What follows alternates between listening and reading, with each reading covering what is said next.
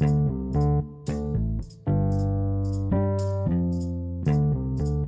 日のゲストは、えー今はドキドキの CEO の井口隆人さんです。よろしくお願いします。よろしくお願いします。えーっと、はいダベルという音声ソーシャルネットワークからですね、今大きくピボットしてですね、オーディオメタバースというですね、えーっと、AR と空間オーディオと NFT を組み合わせた新しい、なんですかね、あの、人がこう、オーディオでつながる、まあ、社会を作ろうとしている連続起業家の井口です。はい。今日はあの。井口さんはあの僕、最近若い人に聞いたら、世界カメラっているのっていうふうに聞いたら、知らないとうんいう人も結構、うんうんこれあの僕のその世代、僕が今30、30から多分35ぐらいの人は、最初に触ったアプリ群の1個が、あのスマホアプリ群が、おそらくその世界カメラ入る人結構いるわけですよ。とか、これ面白いねっていう。うんで、それもちょっと知らない人も非常に増えていて、で、僕もはいはい。社会人始めて、最初にこう VC やったのが2009年なんで、ちょうどそれ井口さんが世界カメラでデビューしていったのを見て、まあ、非常にそのユニークかつ、本当にグローバルにこう先駆けたものをやってるし、まあ、今言うとあのメタバースですよね、世界カメラは。うんはい。そうですね。あとはまあ今の音声チャットのサービスも、まあ、クラブハウスよりも数年前ぐらいからチャレンジしたと思うんで、非常にその、まあ本当にその先見の明があるというか、新しいマーケットを開拓し続けている起業家であるというふうにあの僕は尊敬してるんですが、まあ、今日はうん。割とあの20年にわたるその井口さんの起業家としての歴史というか、あのまあ、その世界カメラより実は一社前のデジタルっていう会社があるっていうのも、あのまあ、僕は知ってはいたんですけど、どんな事業やってたかとか、実は聞いたこともなかったので、うん。まあ、井口さんがこう起業家としてやってれば、ある意味その前も含めて、割となんでこういうふうな、あのチャレンジになっていったのかっていうのを今日聞いていけたらいいかなというふうに思っています。了解です。あの、木下さんとはですね、まあ、本当に世界カメラが、あの、世の中を席巻してですね、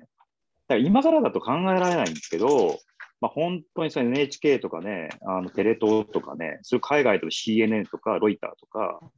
なんかいろんなところに取り上げられたし、世界中からもう投資のオファーが来てましたし、働きたいってエンジニアとかね、本当に世界中からあの応募があったりとかして、で、あの、2008年にサンフランシスコのテックランチ50で、あの、プレゼンテーションして、で、2009年に、まあ、あの、国内で初めて iPhone が売り出される、そのタイミングに、えーアプリケーションがですね、ローンチしまして、まあ、最終的には、えっと、400万ダウンロードかな。あのまあ、今とはやっぱ iPhone の状態も、マーケットも、あるいはその、要するにその競争の感じも全然違ってまして、あの、まだまだどういうアプリケーションがそのメインのトレンドになるかとか、どういうプレイヤーがそのトップに立つかみたいなところも、完全にその戦国時代だったんで分かんなかったんですよね。で、スマートフォンっていうか iPhone が世界を取るっていうのも、実は、あの、肯定派と否定派がいて、なんかそれこそ競合のそのブラックベリーとか、あのノキアとかマイクロソフトとかは、あんなものは全くあの誰も使わないし、もう取るに足らんちっぽけな存在だみたいな。で、スティーブ・ジョブズですら、なんかスマートフォンの一角で、なんかこう、メインプレイヤーになれればいいやみたいな。だスマートフォン以外に、いわゆる普通のガラケーっていうか、あの、安い携帯電話のマーケットも超でかかったんで、はい。まさか全部にスマホになる、全部がスマホになるって思ってなかったんですよね。ジョブズですら。うん、だからそういう、そうそう、そうなんですよね。で、まあだから世界カメラってある意味、なんていうか、あの、日本初なんだけど、グローバルに、いわゆるこう、AR ですね、拡張現実の主要プレイヤーの一人として十分そのマーケットに一角になってたし、まあ今から考えると、SNS もあの内包してたんで、現実空間のメタバースみたいな、えー使われ方とか、あの提案も実はしていて、まあ、当時本当はあの、ポケモンカンパニーの人たちとか、初音ミクの人たちとか、いろんなところの、その IP 持ってる方々との協業とか、いろんなあの開発とか企画検討してまして、えーまあ、今から考えてみると、ポケゴのなんかこう、あの、なんですかね、ビジネスモデルとか、あの、アプリケーションのデザインに似たところもありまして、えーだからといって時代、そう、似てるんですよね。まあ、時代を先取ったかどうかっていうのは、あの、あなんですかね、後世の人が判断することだし、自分でそれ言うのはちょっとなんかかっこ悪い気もするけど、まあ、あの、なんでしょうね。だから、現実空間型のメタバースって言い方もできるし、まあ、AR の割とこう、最初期に、あの AR ってこういうもんだってことを、まあ、ロールモデルとして示した、えー製品ではあったんだなと思います。で、まあ、今日ちょっと、この、なんでしょうね、ポッドキャストの前に少し、木下さんとお話したときに、まあ、30代以降の人だと、割とその世界カメラとか、それ以降、僕、例えばウェアラブルの、うん。まあ、今だと Apple グラスとか言われてますし、まあ、ちょっと前だと Google グラスみたいな、別にメガネ型のコンピューターですよね。それテレパシーという会社も、その世界カメラの後にやってまして、で、今ようやく、あの、スナップチャットのメガネ型デバイスとか、えー Facebook も、えーレーバンと組んで、うんうん。グラス型のデバイスを出すとか、まあ、Apple も出すみたいな話で言うと、まあ、そこも、まあまあ先取ってはいて、十分成功するところまでは全くいかなかったんですけど、シリコンバレーでですね、えーやってまして、日本とアメリカのエンジニア集団を率いてですね、一生懸命そこのメガネ型のデバイスで世界を取るぞって言ってやってたんですけど、まあそういう、その世界カメラ、要するに AR の割とパイオニアですね。で、テレパシー、要するにそのグラス型コンピューターのウェアラブルのスタートアップとしては、割とこう、初期にグローバルの舞台でやってました。ところで言うと、なんかちょっと華々しい感じもするし、なんかこう、すごく資金調達でうまくいったり、その後、僕2回 ,2 回 CEO 組になってるんで、すごいこう華々しく失敗してるんですけど、でその後そこからまあ這い上がって、2014年からですね、要するにその基本的には音声をずっとやってまして、ただ音声もまあ実際に始めたのは正直2016年からで2年間ぐらいロボットやったり IoT やったり、いろんなことを失点抜刀しながらやってまして、まあ、そこは割と泥臭いんですけど、とはいえそのクラブハウスっていう、その業界のスタンダードが生まれたことによって、まあちょっと逆にあのダベルという僕らの音声アプリっていうのは結構注目されたり、あの、もてはやされたりした部分もあったんですけど、まあそれも時代先取ってるって評価を受けたりも、あの、しつつ、まあ十分な成功に至らずですね、今、オーディオメタバースっていう、またさらに大きくちょっと勝負をかけようとしているんですね。で、あのーその原点っていうか、もっとその手前の泥臭いドメスティックな、なんか失点バット四苦八苦してた時代があるよって話を今日しようかなっていう流れですね。そうですね。はい。これは長いね。本当にあんまり表に出てない話ですよね。そうですね。はいそうですね。いや、そうなんですよね。だから、うちも今、20代の、それこそちょっと前まで大学生だったみたいなスタッフもいるからうん、メンバーもいるんで、あのーまあ、言ったら世界カメラもそのテレパシーも知らないし、それ以前にうん Wi-Fi がなかったとか、なんかブログがなかったとか、SNS がなかったみたいな話も理解できないし、わけわかんないわけですよね、そもそも。うん、で、そのデジタルって最初の会社は1999年に創業していまして、で、もうとにかくこうブログとチャットと、その、なんだろう、デジタルコンテンツをその配布する、そのシステムを含めたプラットフォームなんですよ。SNS のプラットフォームですね。を99年に構想して、えー2000年にローンチするんですけど、なんかね、そうそう、だから、ブログとか SNS が世界を取るとかって言ったときに、狂ってるって言われましたね、当時。ちなみにあの Google の設立が98年なんで、Google の1年後です。ああ、そうなんだ。ああ、そっかそっか。なんかね、そう、あいらかなんかに Google の創業ストーリーが、まだ Google が上場とかするずっと手前で、要するに検索エンジンとして Google ってすごいのがあるぞみたいな噂が駆け抜けてる時代のアイラがあってですね。うんで、それを握りしめて、創業メンバーというか、その、まあ、要するに99年前後に、その、なんだろう、Google をネタに人を探すってことをやったような記憶もちょっとあるんですけど、なんかあの、そうなんですよね。だからサーチエンジンも全然なんかこう、原始的なものでしかなかったし、ブログも全然なんかなかったし、SNS なんて本当にかけらもなくって、要するにその掲示板みたいなものしかなくて、うん、で、チャットもなんかね、キャリアに結びついてる、なんかしょぼいものしかなくて、要するにその、ツイッターって結構革命的なんですけど、なんでツイッターが革命的なのかとか、じゃあ LINE がなんですごいのかとか、うん、なんかその TikTok とか Snapchat がなんで生まれたのかみたい話って、要するにそのインターネットがなかったところから見てないと、実はちょっとこう、その凄さとか面白さとか新しさがよくわかんないっていうのは、ちょっとあるかなって思うんですけど、あでまあ僕はななんか、はい、どうぞ。Google とか Yahoo の頃で最初期って検索した結果がまさにほとんど掲示板それそうもですね。うん、デザインがなんかちゃんとしてないっていうか、そうですね。そうですね。なんかもう、まあだから2チャンネルみたいな、なんか、なななんて言うんだろう、人が見るために作ってるとは思えないような、なんかそういうものが多分出てきた時代ですよね。で、そうなんですよね。そうそうそう。うん。だから、まあ、そこはちょっとなんかその歴史家の人に話してほしいっていうか、僕なんかあのシリコンバレーのコンピューターミュージアムとか行くと、あの現地のガイド案内人よりもなんか説明うまいんじゃないかってちょっと自分でも ちょ勝手に自負してるんですけど、なんかその、要するにパソコンがなかった時とか、なんだろう、そのビットマップスクリーンとかね、そのマウスとかね、メニューとか、フォルダーとかがなかった時代から、め面々とこう、まあ、スティーブ・ジョブズが一番代表ですけど、ビル・ゲイツとかね、いろんな人たちがこう、あるいはあの Google のファウンダーたちが、なんか面々と作ってきてるわけですよ、歴史を。でそれ見るとね、ちょっと泣けてくるところがあって、なんか自分はそこにこう、名を残したいっていうか、爪痕を残したいっていう気持ちがすごく強いし、まあ、なんていうか、その、そうですね、だから99年始めた時は、本当にブログも SNS もなんもなくて、画像共有とか動画共有とか、そういうのもなんもなくてですね、っていうとところで、なんかなぜか自分は早くにいろんなことにあの気づく機会があって、たまたま自分エンジニアだったんで、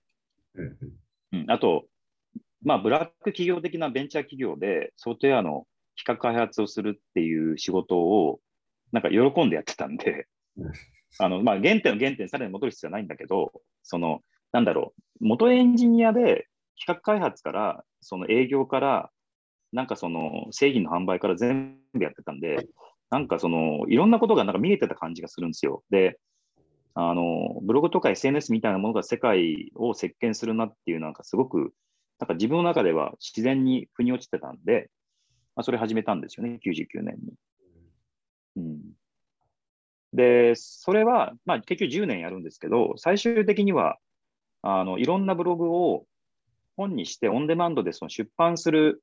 サービスに変化を遂げまして、でそれはまあまあお金がこう、まあ、自活するレベルっていうか、零細零細企業レベルっていうのかな、まあ、自営業プラスアルファみたいな程度なんですけど、まあ、その、要するに新しいブログのプラットフォームとか SNS のプラットフォームを作ろうとして始めたドキドキ、あ、違う、デジタルって会社は、その後その、いろんなブログを、要するにワンストップでオンデマンド出版するっていうシステムに、えー、まあ、形を変えまして。で、それでその、一応なんとなくお金が回るっていうレベルまでは10年かかってきたんですけど、あの、その後にまあ大きい、なんていうか、衝撃というか、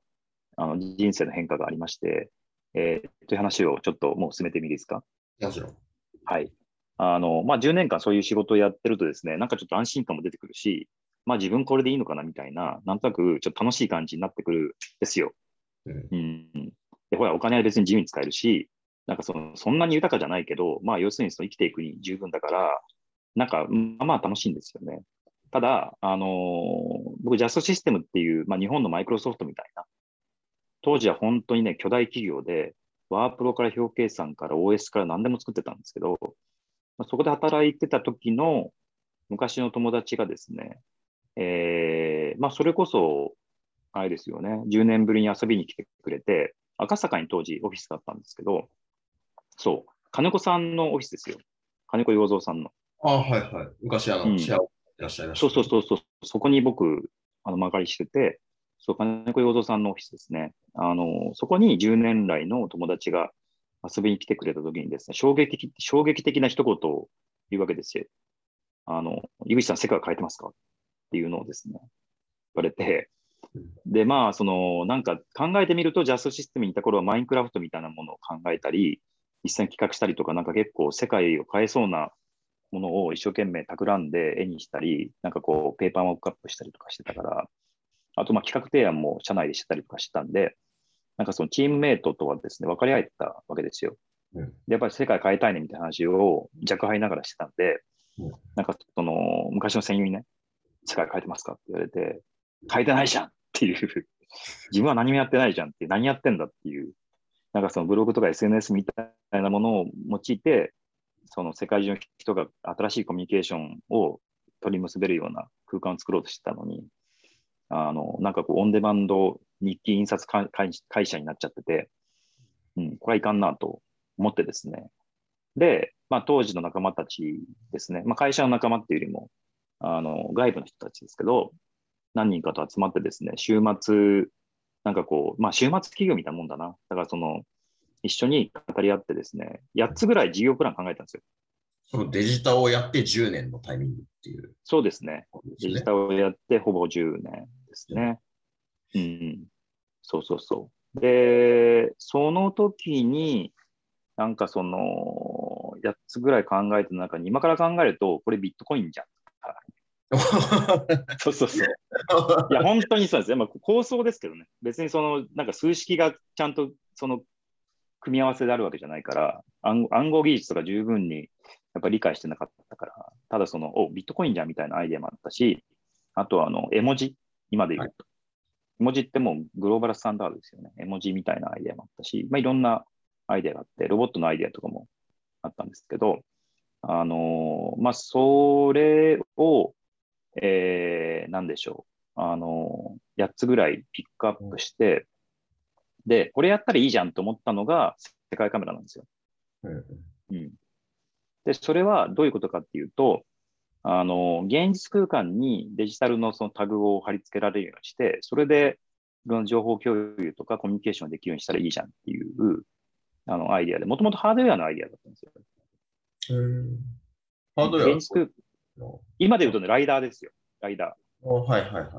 3D スキャンのそのアイディアも組ま組まれていて、はい。うん、現実空間をスキャンして、そこに自分で勝手にその情報が書き込めるっていう、そうそう、なんか 3D スキャンのアイデアも実は入ってたんです。まあ、それは当時の技術だと難しかったから、結局それ、あの、排除したんですけど、うん、そうそう。だから、うん、あこれなんか現実味もあるし、まあ、2、3年あれば普及することが可能なレベルのアイデアなんじゃないの現実味プラス適度な未来感というか、適度な将来性があるなっていうことをチームで、あの、納得できたんで、それを始めたっていうのが世界カメラの始まりなんですよね。うん。で、えっと、僕、ベンチャーキャピタルからファンドレイズしたことなかったし、そもそもファンドレイズとか資本政策とかスタートアップって全く知らなかったんで、いろんなところでこう、なんかほら、あるじゃないですか、評価書みたいなやつが。はい。うん。あとそういう経験がある人も、まあ一応、その、業界の端っこにいらっしゃったりとかして、はい、その、こういう形は失礼ですけど、なんかその、なんか見よう見まねで、事業計画書を考えて、製品のモックアップ作って、で、あの、AR で世界を変えるんだみたいな、あの、世界カメラっていうのをやりやりたいんだっていうのをですね、国内の割と大手ですね、ネットエイジさんとか、大和さんとか、いろんなところに売り込みに行ったんですよ。あと、優先の宇野さんとかにも入ったかな。で、軒並み全く評価されなくて。ちなみにもう会社はもう新しく作ったんですか ?2008 年設立だと思うんですけど、そのトンチロ。えっ、とね、2008年段階で、えっ、と、なんだろうな、投資をあの獲得するために回り始めた時点でようやく登記したのかな？したんですね。なるほど。じゃあ会社も作って、じゃあこういうチームでやとか、こういうプランでやっていこうみたいなところは、ある程度固まってきてて、そうですね。実際に話してみたっていう時が、それもでも初めて、そうですね。2回目の会社で初めて VC 回りをしてみたってことですよね。そうです、そうです。そうです。そうです、そうです。あのー、なんかね、CTO が超絶優秀な人で、うんうん、なんかその日本で iPhone がリリースする前に iPhone を解析して、えー、バックドアをこじ開けて、で、あの、開発可能にしたっていう、ちょっと超絶ハッカーの人で、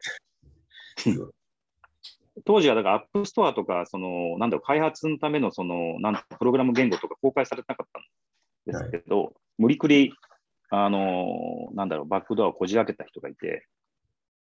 当時だから iPhone でガチエンジニアができる少数な人間のうちの一人と、たまたま10年来の友達だったんで。あ、もともと知り合い友達だったってことなんですね。そう、だから彼が神戸で、まだその公務員やってた頃からの付き合いで、一緒にバンドやったりとかしてた人なんですけど、その人はすごい人で、いまだにすごいんですけど、あ今芸術学のあの博士やってるんですけど、その iPhone エンジニアで本当世界トップクラスの人がね、たまたまね、あのそうそう、給油にいたんですよ。で、彼に、まあ、CTO という肩書きじゃなかったかもしれないですけど、世界カメラの原型になるアプリを、えー、要するにその iPhone の最初のモデルですよ。2G のやつ、日本で発売されなかった初代 iPhone で動作するようにしてもらって、うん、で、売り上げとかも一応プロットしたんですよ。桁が違うんですよ。なんかあのグローバルマーケットから。うん。だからスナップチャットが今は弾き出してるような結構とんでもない売り上げを、もう鼻からなんか鉛筆なるなね、事業計画作って、で、いろんなとこもあったんですけど、当時、日本のトップ VC の人たちに限らないと思うんですけど、なんかね、グローバルっていうのがまず何だったんですよ。なんでかっていうと、日本って i モードのマーケットが超絶あったんですね。はい、うん、で、世界でも先進国だったんですよ。今だと考えられないんですよ。うん、i モードって結局そのほら、アプリケーションストアもあるし、開発キットもあるし、マーケットでかかったし、ゲームもめっちゃ売れてたんで、うん、なんかその i モード上でいけてる、まあ、例えばゲームとか SNS とか、そういうものを提供して、その大儲けするっていうのは当たり前に常識としてあったんですよね。うん、だから、なんで海外に行くのっていうのと、iPhone なんて売れ売れるわけないじゃんみたいな。当時、バカみたいな話、なんか女の子は爪を伸ばすから iPhone のタッチは使わないみたいなことを本当真面目に言ってる人たちがいたりとか、あの、なんだっけ、えっ、ー、と、そうそうそう、パスモとか、ああいうのが使えないからダメだみたいな話に結構真面目に取り沙汰されていて、まあ、とにかくだから結論としては当時 iPhone は絶対日本で流行らないし、グローバルなんて別に全然いらなくて、別に i モードの世界で十分その大儲けできるし、IPO できるじゃんっていう話で、完璧完璧に、まあ、相手にされなかったっていうか、ダメ出しされて、それでサンフランシスコに取りましたっていう。はい、なるほど。もうダメだもうやっとっても拉致がかま世界カメラっていうすごい製品をなんとかするためにはグローバルしかないと。で、シリコンバレーに行って VC 口説いて金ゲットするしかないわと思って、テックラッチ50にアプライしたら、なんとですね、1500社ぐらいからエントリー受けるんですけど、そのうちの50社にね、偶然選ばれたんですよ。うん。うん、ありがたいことに。っていう流れですね。はい。だからそこまでがまあ、その世界カメラ誕生までの、なんかこう、まあ、裏ストーリーというか、うん、あんまり、あんまり話してなかった話で、実はその10年間、すっごいしょぼい、スタートアップでもない弱小零細個人事業みたいなものをぐりぐりぐりぐりやってて、で、なんかそのたまたま世界変えてますかっていう友達のその発言、衝撃な発言。で、はーっとなって、一年発起してやったんだけど、まあ要するに日本ではダメだったっていう、だからもうとにかく世界に出るしかなかったっていうことですよね。ちなみにその世界変えてますかっていう友人はその後のそのなんか企業メンバーなのかとか、なんかすごいそのなんかシャープな人なのか、割と普通の人なのか、どういう属する人なんですか？いやどうだろう。田村君はなんかね、ちょっと面白い人なんですよね。だから自分自身サックスプレイヤーだし、すごいアイデアマンだし、なんかこう人間的にすごいチャーミングで、なんか誰からも愛される人なんですけど、その起業家かどうかっていうことで、ちょっと正直僕もあんま分かんなくて、あのチームには入ってもらってないし、実はそんなに会ってないんですよ。面白いああ、なるほど。うん。時々、なんかこう忘れかかった頃に飲みに行くっていう程度で、数年に1回ぐらいしか会わないし、会ったからといって、そんなめちゃめちゃ仲がいいかっていうと分かんないんですけど、なんていうか、そういう人いません？います。いますね。たまに会うとすっごい刺激になるけど、じゃあ普段から電話したりとか、SNS で更新したりするかっていうと、そうじゃないんだけど、なんかすごいたまに会うとめっちゃインスパイア与えてくれるような人いるじゃないですか。たまに会うとついてくるみたいな、なんか、それも、なんか興味とかありました？みたいな感じなのに。そうそうそうそう。そうそうそうそう。そう、なんか、うん、そういえばみたいな感じの存在なんだけど、たまに会うとすっごいなんか、はーってなる時があって、で、彼は別にそのなんか別にシリコンバレー行き来してるわけでもないし、別にそのなんとか企業の世界でガチガチやってるわけでもないんだけど、なんか意外とわかんないですけど、起業家同士とかシリコンバレー行ってる同士って、まあまあ分かり合えるから、うん、逆にあんまり刺激がないんですよ。うん、あそういうのもありますよね。うん。そう。で、僕と木下さんって意外と話題盛り上がらないじゃないですか。お互いいろいろ知ってるから。まあまあ、その、ないですよ。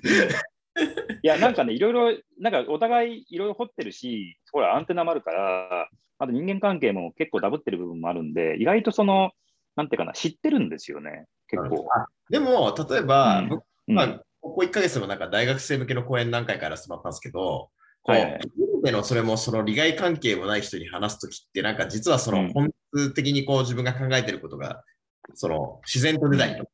そういうのあります。うんそのあ、そうですね、そうですね。そうそうそうそう。うん、僕ね、本当不思議な話、まあ、サンフランシスコとかシリコンバレーでもよくあることなんですけど、たまたまカフェの隣にいる人とかうん、なんか、その、バーで飲んでて、たまたまその話しかけた人とかと、すっごい縁が生まれることとか結構あって、うんうん。うん、なんかそれ面白いですよね。だからそのよ予定したその会議とか、そのミミーティングとかじゃなくて、まあミートアップでもいいんですけど、なんか全然予期せずに、たまたま偶然知り合った人が、実は結構すごい人だったりとか、なんか自分の仕事にすごくいい機会を与えてくれる人だったりすることって結構あって、うん、だからまあ移動したり、誰かと会うってことにすごい価値があるんでしょうけど、まあだから田村君は割とそういう感じで、ううんん、だからそれがなかったら多分世界カメラやってないし、こんなにその、なんだろう、グローバルになんかこう常に走り回ってるみたいな生き方になってないんじゃないかと思うんですよね。うん。で、なんか続いてちょっとその世界カメラの方にも入っていきたいんですけど、そのはいはいはい世界カメラはタイミングとかさ、本当に最初の日本からの結構本格的なスマートフォンアプリみたいなものだったという記憶が僕はあるありますし、まあ、はいそういう AR アプリである、今でいうメタバースのようなものうんっていう、いくつかの新しいコンセプトが非常にそのあったし、それは世界でも新しかったと思うんですよね。で、はいはいはい。うん。実際その、アメリカでもやってる VVC からも割と最初から数億、うんまあ、最初の1年ぐらい多分20億ぐらい集めてると思うんですよね。当時に。うんはい今から10そうです年前、ね。10年ぐらい。で、うんこれって結構快挙だったなっていうのが、あの僕もその V やり始めた頃だったので、記憶にあるんですけど、はいはいはい。まあ、井口さんが前、この話をしてたことあるんですけど、まあ、なんでじゃあ、その、うん。テッククランチ50がかなり重要だったと聞きましたが、なんで集められたとか、チャレンジできたっうんていうことになるんですか？あのーなんかね、その、良かった面も悪かった面も含めて、その、まあ確かに、伊藤忠の、その CVC がリードを取ってくれたことで、シードがうまく始まって、で、まあ今だとね、ラウンド A って言わないと思うんですけど、まあ当時ラウンド A で DCM さんがさらにリードを取ってくださって、で、最終的にはトータル15億円ぐらいの fundraise になるんですけど、40億ぐらいの時価総額ですね、当時。40M の時価総額で。で、あのタイミング、あの規模でバリュエーションそこまでいくのって、当時ちょうど同じベンチマークで、エバーノートとかね、ドロップボックスとか、それこそちょっと後だけど、インスタグラムとか、はいそうなんですよ。そうなんですよ。そうツイッターもそんなにでかくなかったし、インスタグラムまだ出てなかったし、はいえーっとね、ドロップボックスはまだ成長過程だったし、まあ、 Foursquare とかもそうですね、同じなんですよ。だから、 TechCrunchのあの辺の alumni っていうか、あの毎年ね、グラミー賞みたいなやつやるんですよ、 TechCrunchが。でそこに呼ばれたこともあって、で周りにいる連中がとにかく Instagram、えーえー Dropbox、Evernote、えーまだ Uberとかエアビーはなかったんですけど、Facebook、Twitter みたいな感じで、マーク・ザッカーバーグもすぐ近くに来ました。おうん、あとエヴァン・ウィリアムスとか、ジャック・ドーシーはその当時外外されていたので、うんうんうん。あの kick out されてたんでいなかったんですけど、あとその、まあ、それこそドロップボックスのファウンダーとか、エヴァーノートのファウンダーとか、うん、 Instagramの founder とかが本当に alumni って同じ年次、ほぼほぼ同じ年次で、まあ、ほぼ同じ席に並んでて、で実際、そのサンフランシスコで毎年、お正月にやるテック界のそのグラミー賞みたいなやつがそう呼ばれたりとかすると、本当、イエーイみたいな、おっすみたいな感じなんですけど、なんかそこに僕たち普通にいたし、まあだから、あの 40M だったから、当時のそのラウンド A の段階でのあのバリエーションがね、だから同じぐらいのそのバリエーションで横並びにいたんですよね。で、なんですかね、その、まあそれは別にその、なんか今のその東京っていうか日本の VC さんとか起業家さんにとってみると、まあ、40名ってそんなすごいバリエーションでももはやないし、うん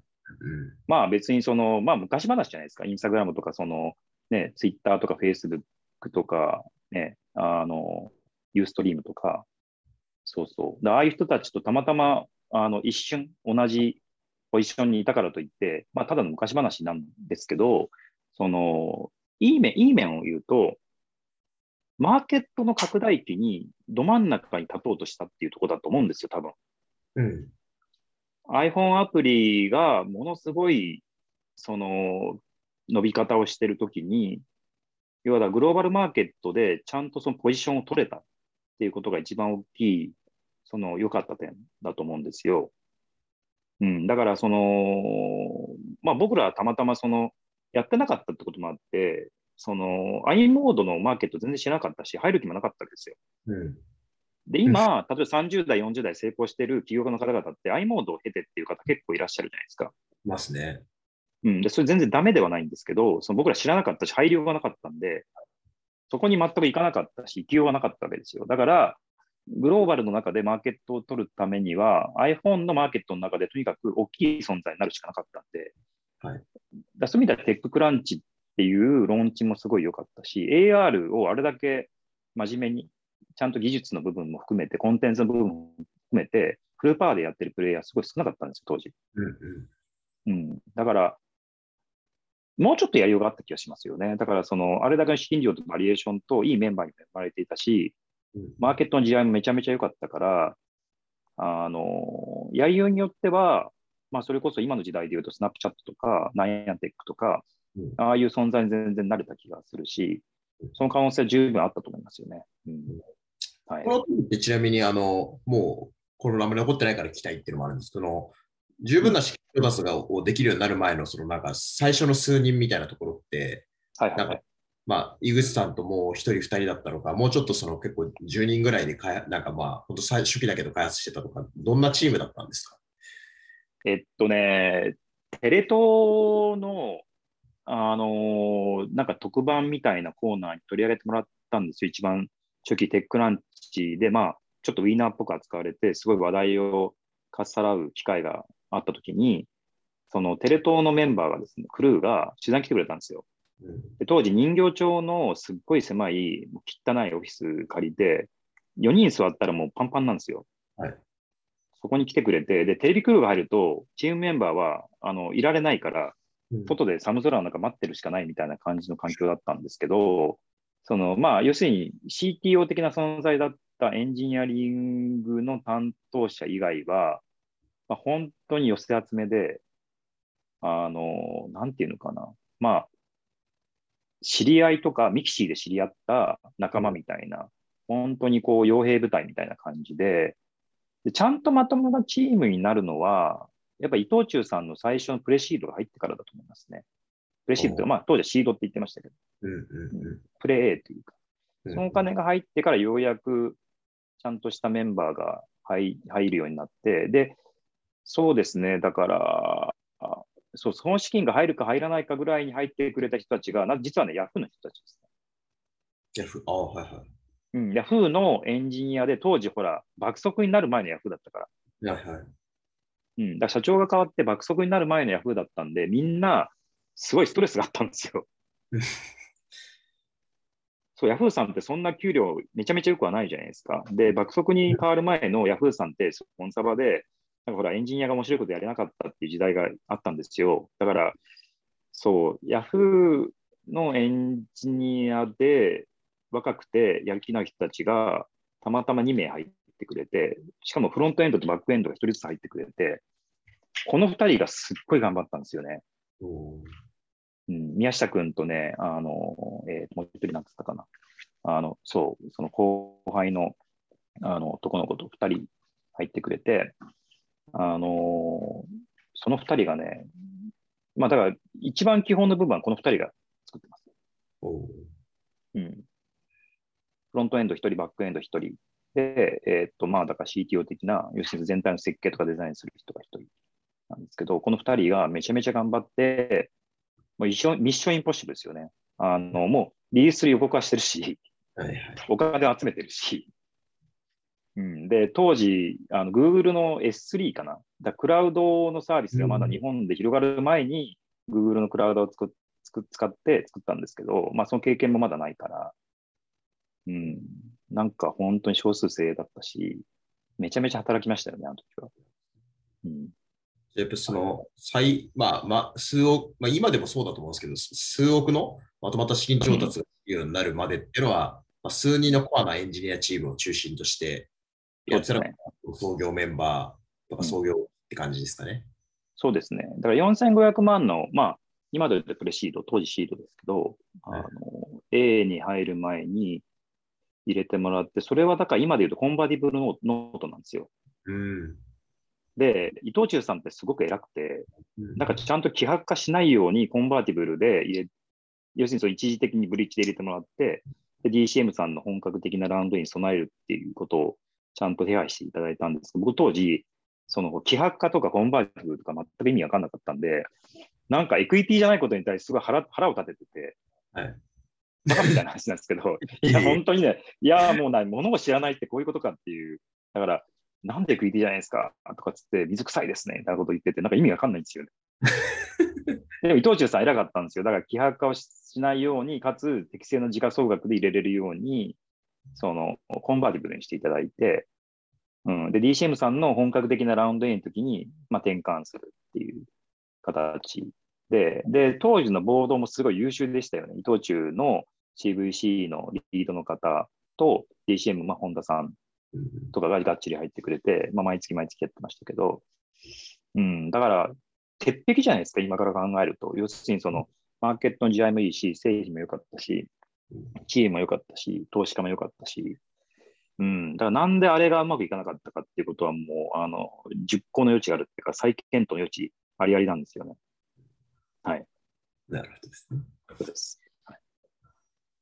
まあ、あの、今今今でも参考になるし、なんか活かせる教訓めちゃめちゃある気がしてます。はい。それちなみになんか具体的に、あの、まあ、次のその、その後に、あのテレパシーとドキドキに移ってると思うんですけど、まあ、その時のはい教訓を振り返って、やっぱりこう、こう、次の授業に生かしていってるとか、なんか非常にその、まあ、なんか学びがあったなってポイントは、なんかシェアでいただけるものがあれば。あの、世界観からテレパシーへの学びっていうのは学びとしてはちょっとなんかどうかなっていうふうに今はもう思っちゃうんですけど、要するにハードウェアからやるべきだと思ったんですよ。ああ、はいはいはい。さっきの要するにその、うん、そう、スクリーンを見て AR をやるんじゃなくて、やっぱりこう、ウェアラブルでメガネを通じてやるべきだっていうことに、自分はやっぱりすごくその執念を燃やしていたので、だから、そう、テレパシーって5億円ぐらいのファンドレイズなんですけど、次に15億円 ,15 億円ぐらいのファンドレイズを控えて、で、それを、まあ、受け入れることなく、まあ、ちょっと自分自身失敗して、CEO をクビになっちゃうんですけど、あのうまくいってれば、最初の5億円入ってから2年以内にプラスの15億円を実はもう仕込んでいて、うん。うん、そのためのその、なんだろう、出しても、資本政策も、あるいはその時点でのいろんなチームの体制とかも全部ちゃんと準備してたんですけど、まあ、それが十分、あの、やりきれずに、まあ、クビになっちゃうんですけど、なんていうかな、当時何を考えたかっていうと、ウェアラブルのデバイスから、要するにグラスからやるべきだと思ったんですよ。うん。うん、要するにそのスマートフォンの限られたスクリーンで、要するにその空間にそのカメラをかざすみたいな、そういうんじゃなくて、メガネで見た先に自然にそのデジタルの情報が浮かんでるっていうことをやるべきだと思ったんで、まあ、そのテレパシーを始めたんですけど、まあ、そういうことよりも、今のドキドキに生かされてる教訓としてはですね、チームを分けないとか、ぶらさないっていうポイントかなと思うんですよね、結局。うん世界カメラって Google 的な部分と Facebook 的な部分と両方あったんですよ。うんうん、つまりその現実空間の情報が明らかになっていろんなことがより速やかにわかるっていう、要するに Google っぽい部分と、まあ今 Google マップでそういう機能あるじゃないですか。矢印が空間に出てきて道案内するみたいですね。で、あの、Facebook 的な部分で言うと、空間に残されたタグを通じて人と人が仲良くなるっていうこともできたんです。はいはいはい。うん、で、それはどっちかっていうと、まあ、フォースクエア的でもあるし、うん。まあ、要するに Facebook っぽいんで、現実空間 Facebook みたいな感じですよ。うんうん。で、二つに会社が分かれちゃったんですよ、ある意味、バキッと、カルチャーが。うん。だからテクノロジーを使って人と人を結びつけるっていう AR の使い方と、要するにその情報を、要するにそのよりこう、簡単にパッと見分かるようにする部分ですね。うん。で、前者は、要するにソーシャルゲームのチームになっちゃったんですよ。で、片っぽは R&D っていうか、画像解析とか、位置情報とか、そうういうちょっと R&D 的な組織になっちゃって、要はだからゲームを作るチームと、その、なんだろう、要するに純粋に AR を R&D するチームに結構分かれちゃって、ん。そういう意味では、その資源の分散というか、兵糧がその全く違う目的のそのチームに分散することになって、それカルチャーも分断するし、やっぱりその、なんだろうな、株主との握り方もうんちょっと微妙な感じになるんですよね。要するにゲームで儲けるのか、あの、要するにその AR の純粋な技術で儲けていくいくのかってかなりやっぱりやり方とか、その進め方が違うからね。うん。で、株主としては、やっぱり当時、グリーさんとか DNA さんがめちゃめちゃ勢いがあったし、時価総額がどんどん上がったんで、ソーシャルゲームで稼いでくれっていうバイアスがすごい強かったと思っていて、うんうん本田さんは、違うよっていう感じですけど、まあ、当時僕らはそう感じていたっていうことですね。で、チームはどっちかっていうと、純粋に AR のその未来を作りたいっていう人たちがエンジニアリングのコアにいたわけですよ。んで、どっちも別に間違ってないと思う、正直言って。あまあそうですね。うん。だから、ソーシャルゲームで現実空間のゲーム空間を使っ作って、人が、その、要するにコミュニケーションしたり、仲良くなったり、ゲームプレイを通じて新しい、その、エンターテインメントを作っていくんだ。これ全然ありだと思うんですよ。で、もう一個、要するにもう純粋に AR をもう卓越するものにして、現実空間情報がもう丸見えになるみたいな、要するに検索すらいらないみたいな世界観って、これも断然ありだし、まだ十分に達成できてないわけですよ。うん、だ両方あったんだけど、両方なんかね、併存しちゃって、かつ、あんまり噛み合わせが良くなかったっていうかまあ正直言うと仲良くなかったんですよ。まあ仲良くないっていうとちょっと嫌な言い方かもしれないけど、まあそのカルチャーが十分、そのミックスしなかったわけです。でそれはね、やっぱりすごく、まあ自分のその、なんだろう、あの、ファウンダー CEO の立場で言うと、ダメな面ですよね。うん、やることを絞りきれてないし、カルチャーを統一できてないし、なんかその、わかんないじゃないですか。どっちを狙ってるのか、何をやるべきかっていうところが十分にチームに行き渡らないから、それはドキドキをやる上ではすごく気にしていて、カルチャーとかやるべき製品とか提供するべき価値っていうのをずらさないっていうか、ぶらさないっていうのは結構あの意識してやってますよね。うん。僕も10年以上武士をやって、最近になってそういうその、うん。やっぱり企業カルチャーっていうか、複数事業がそれぞれ収益を上げてたりとかしても、あの全然いいと思うんですけど、そのまさに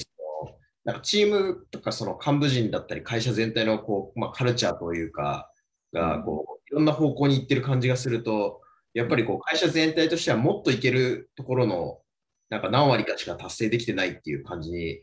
なっているなみたいなのを感じますね。で、それって結構見えにくく、その役員会とかみたいなその数字とか共有されても結構分かりにくい概念で、そうですね。そういうそのなんか幹部とかの人たち、幹部とか現場の人たちとヒアリングさせてもらったりっていうのを最近よくやってるんですけど、そうなると、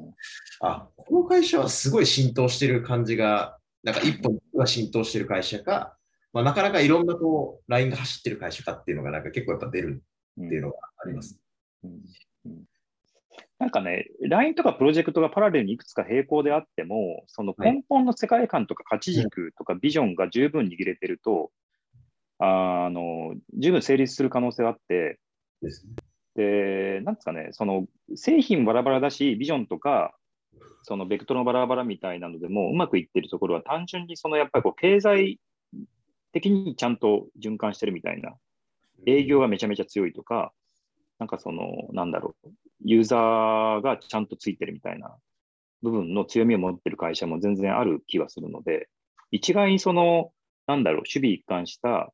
ファウンダーが描くビジョンをチームも握れていて、製品も一元化されてるみたいな状態しかないんだっていうふうには僕も思わないんですけど、うんうんうん。ただ世界カメラはってことで言うと、やっぱり、なんだろうな、創業主義のすごい勢いがあっで、お金もある。しかも十分勝てるっていう時に、なんかわざわざ分散する必要はないなっていうのと、絞り込むことで出てくる突破力って絶対あるから、うん。なんかね、そこはね、もうちょっとなんとかなったなとは思いますよね。はい。です。今、ちょっと最後にあのドキドキの話もなんか聞きたいかなというふうに思っていて、はいはい。あありがとうございます。ドキドキを作って、まあその授業の編成多少なんかあると思うんですけれども、はいはいなん。かドキドキをまさにじゃあ今、あの、まあカルチャーみたいな話が出たので、なんかやる中貫してこう考えていることであるとか、まあ、あの再定義して、ここからはこういうふうにやっていくっていうこととか、はいそういうことは今作ってるプロダクトで何を目指しているかみたいなところもせっかくなので、ぜひ話していただきます。あのーまあ、あれですね。じゃあ自分の場合、2回世界カメラをテレパシーで CEO をクビになってるから、やっぱそこからの再起っていうか、その、復活をかけて自分としても始めてるんですけど、やっぱりその孤独感っていうのはすごい半端なくてですね。うん木下さんなんかレアな例で、やっぱりそのほら、い言っちゃ悪いけど、そのやっぱり2回クビになった CEO とあんまり仲良くなりたくないし、付き合いたくないでしょう。まあそうですよね、普通。いや、わかんないですけど、で、まあまあ、あの圧倒的に友達とか付き合いが減るわけですよね。で、うんシリコンバレーっていうかサンフランシスコにいるから、もともとその孤独感をその囲いやすい場所なわけですよ。はいでしかもさらに、その CEO クビになった直後とか、本当にその目も当てられないっていうか、まあ自分がそう思ってるだけかもしれないですよね。認知の歪みかもしれないんだけど、やっぱこう、その付き合う人も減るし、友達も減っていくし、仕事仲間もいなくなっちゃうから、まあ孤独感で半端なく辛いんですよ。うん。その絶望の解決方法として僕は、あの、誰か話せるといいなと思ったんですよね。うん、とにかく誰か話せたらめっちゃハッピーだなっていうのを思ったんで、まあ、あの、すぐに音声ソーシャルに行ったわけじゃないんだけど、2016年からその音声アプリをやってるのはなんでかっていうと、その孤独感とか孤立をなくするためにやろうと思ってやっていて、それはその自分の創業のあの気持ちとか問題意識と、まあもう、あの、直接つながってるんで、そこはあんまぶれないんですよ。うん。ただ製品そのものはすごく変わっていて、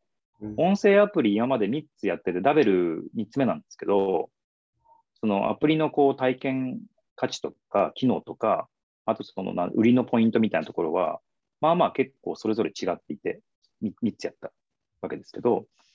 だからその、なんだろうな、ビジョンとか問題意識とか解決課題は基本的には変わってないんだけど、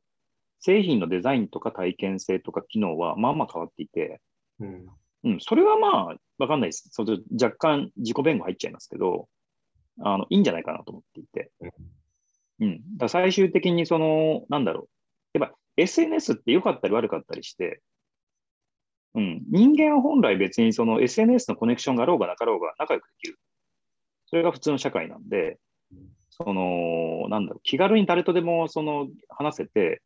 その友達になれるみたいな環境って、まあ、作れるじゃんと思っていて、まあ、それが音声で喋れる SNS の良さだろうと思ってダブルずっとやってたんですけど、あのーまあ、簡単に言うとクラブハウスに圧倒的にやられたんですよね。だ2000億ぐらいの今彼らはバリエーションがあるし、まあ、それこそ2000万人ぐらいのユーザーがいるって言われてるし、えー製品の進化も半端なくてですね、で僕らがあの2年ぐらいかけてやろうと思ったことを全力でもうやりきってるわけですよ、彼らはすでに。うん、だから、なんだろうね、その機能とか性能だけじゃなくって、バリエーションもそうだし、まあ、組織もそうだし、マーケットの中でのポジションも圧倒的にそのやられちゃってるので、全然違う角度でこのマーケット取りに行くべきだなと思って、うん、フィールドを変えようと思って、その時にですね、オーディオメタバースっていう概念がすごいクリアに自分の中に降りてきたんですよ。うんうん、で今でこそメタバースって、まあね、Facebook もメタっていう会社になったし、でしかもマーク・ザッカーバーグ頭がいいから NFT っていうのが、その中でのクリエイターエコノミーを作っていく上で大事なそのインフラなんだってことをはっきり言ってるんですよ。うん正しい。本当にそうだと思っていて、うん、僕はだから NFT にかけようと思ってるし、それをそのオーディオメタバースっていう、ある意味そのなんだろうな、AR を使った新しいタイプのそのメタバースなんですけど、まあ、そこでその人間がなんかこう表現をしたり、それをこう、なんだ、褒めたり、報いたりする中で NFT のやり取りっていうのが根幹になるなと思っていて、うん、だから今考えてる僕らのメタバースは空間オーディオと AR と NFT っていうのはすごい大事な根幹の要素になると思ってます。うん、つまりその、まあ、基本的にほら、あの、メタバースって VR として扱われるから、大体 VR のゴーグルと、3次元の CG と、みたいな話じゃないですか。うん。で、僕はあの現実を作るのに別に3次元の CG はいらないと思ってるし、3次元の C、そう、いらないと思ってるんですよ、正直。で、3次元の CG を見るためにわざわざゴーグルをつけるっていうのがよくわかんないなと思っていて。デバイスをなんでなりの見解でもあるかもしれないですね。ああ、そうなんですよね。まあ、変にやってたんで、その、まあ、VR ゴーグルにしろ、AR ゴーグルにしろ、あの視野角を全部カバーできないんですよ、結局。うん、視野が狭い、視野角が狭いんですよね。別にスクリーンを空中に浮かべてるような体験からそんなに変わってないのと、うん、やっぱりその視覚って人間が生きてるすごく大事な情報の入力だから、要するにそのデジタルの情報で覆っちゃうとすごく不便なんですよ。ながらができないし、すごく疲れるわけですよね。酔っちゃったりするし。うん、だから、その弊害は多いし電、電源はめっちゃ食うし、しかもその CG の生成ってすごい時間もお金もかかるし、人間ってやっぱ視覚に対してはすごい敏感なんで、リアリティがないものに対して違和感すごいあるんですよ。うん、うん、だから、僕は正直 CG も、3次元 CG もゴーグルもいらないんじゃないかと思っていまして、むしろ空間オーディオの方がより自然で、かつその、なんだろう、あの現実生活と邪魔しないし、あのコストもそんなかかんないし、電源もそんな食わないし、あのデータ量もあんまかかんないし、より自然で滑らかなんじゃないの？と思ってまして。うん。で、AR の要素を入れてるのは、やっぱ VR って現実と切り離すあの作用があるんで、別に現実とつながってていいんじゃない？と思ってるのと、あとはその NFT を入れてるのは、やっぱりそのメタバースが持続する上で、経済的な循環って絶対必要なんで、うんまあ、そのために NFT っていうのは非常によくできた入れ物で、まあ、これを使うべきだっていうのでやってまして、えー、来年の1月にあの正式にアプリアプリケーションローンチ予定なんですけど、今、目下一生懸命開発しながら、ベータテストユーザーの人にあの毎週毎週お配りして、あのテストを繰り返しています。はい、で、今今はあのクリプトファジーっていうですね、なんて言ったらいいのかな。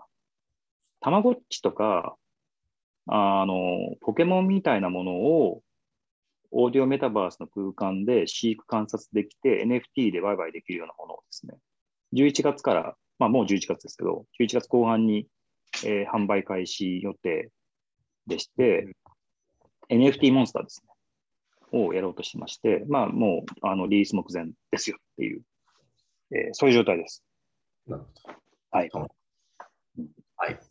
ありがとうございます。なんかもうトレントレンドワード、てんこ盛りですけど。いや、でもこういうその、なんていうんだろう、絶対に来る未来にちゃんと貼ってるのかみたいなことでもあると思うので、まあ、AR も当時から、はい、あの、なんだろうな、世界カメラ以降でキラーアプリって言えるものが結局、今日時点でもそんなに、ね、まあ、ポケモン GO かなぐらいしかなかったと思う。あの、はい、なかなかやっぱりその戦いは険しいけど、ポケモン GO って年ななんか1000億か2000億かとかなんですよね、売り上げ。そうですね。そうですね。だから、まあやっぱりそういうでかいビジネスマーケットがあったと思うんで、やっぱそういう領域は大事ですよ。じゃあ、井口さん、最後は。でも、はいあでもなんかあの、今この2021年の11月の段階でメタバースと NFT が来ると思うんですっていうのってナンセンスな発言じゃないですか。だってね、世界に冠たるあのマーク・ザッカーバーグとフェイスブックがそれだって言い切ってるわけだから、別に未来の予言でも何でもなくって、もう現実だから、なんかこう、なんかその、なんかね、予言者ぶるのはちょっとバカバカしいっていうか、うん、でもその残念ながら、日本日本でそこに貼ってる人いないじゃないですか、国光さん以外日本でいうマーケットやっぱり競争がやっぱ激しくないというのはそうだと思っていて、なんか、本当にそこを、じゃあみんなもう、今、Facebook が言い出したぞってぐらいでも、じゃあなんか10社ぐらいのチームがわっとこう、そこにこうかけてくるっていう感じでもないんですよね。あ、そうなんですか。いやいや、ないと思いますね、僕は。あ、そうですか。なるほど、なるほど。あ、そうなんですか。グローバルはもうすでに仕込みが結構進んでいるっていうのはあると思いますし、うんその、ですけど、まあう、んじゃあそういう旗を振った人がいて、じゃあその中で今からできることでっていうこととかは、まあ、なんかそんなにあの起きるわけじゃないんで、やっぱりそこでシャープなコンセプトを持ってスタートする人っていうのが、必ずしも常に多くないとは思いますけどね。うんなんかでも、不思議ですよね。だからメタバース、あるいは AR、あるいは NFT が大いに世界を変えるし、今ままさに激震が起こってるし、コロナもそろそろ明けるわけだから、ここで大きく張るっていう若手のプレイヤーがもう、運かのごとく出出てくるっていうイメージしか僕はないんですけどね、正直言って。あはい、でも、うん。そのなんかメタバースって言っても、じゃあ何やったらいいのかっていうのっていうのが、多分結構その、境界線がやっぱり難しいんですよね。ね例えば、、うんそのだからフォートナイトは、いわゆるこう SNS でもあるみたいな話がずっと数年前から言われているわけじゃないですか。はいはいはい、そうですね。。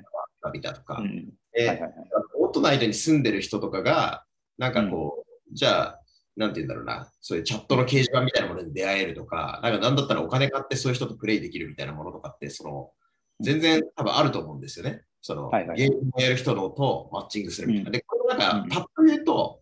あの、狭いマーケットやってるねって感じなんですけど、そういうなんかゲームのマーケット、まあ、ある意味ゲームの世界観が自分たちのこの世界観となんかもうほぼフラットな状態ですとか、そういうのって、まあ、ある意味一つのメタバースの概念に近いと僕は思うんですけど、うん。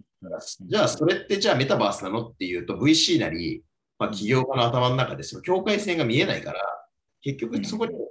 その、あこれはこうだというふうに咀嚼できれば、チャンスが非常にある。今やってるものがニッチに見えるんだけど、急にチャンスが放ってみたいなものとかはいっぱいあると思いますけどね。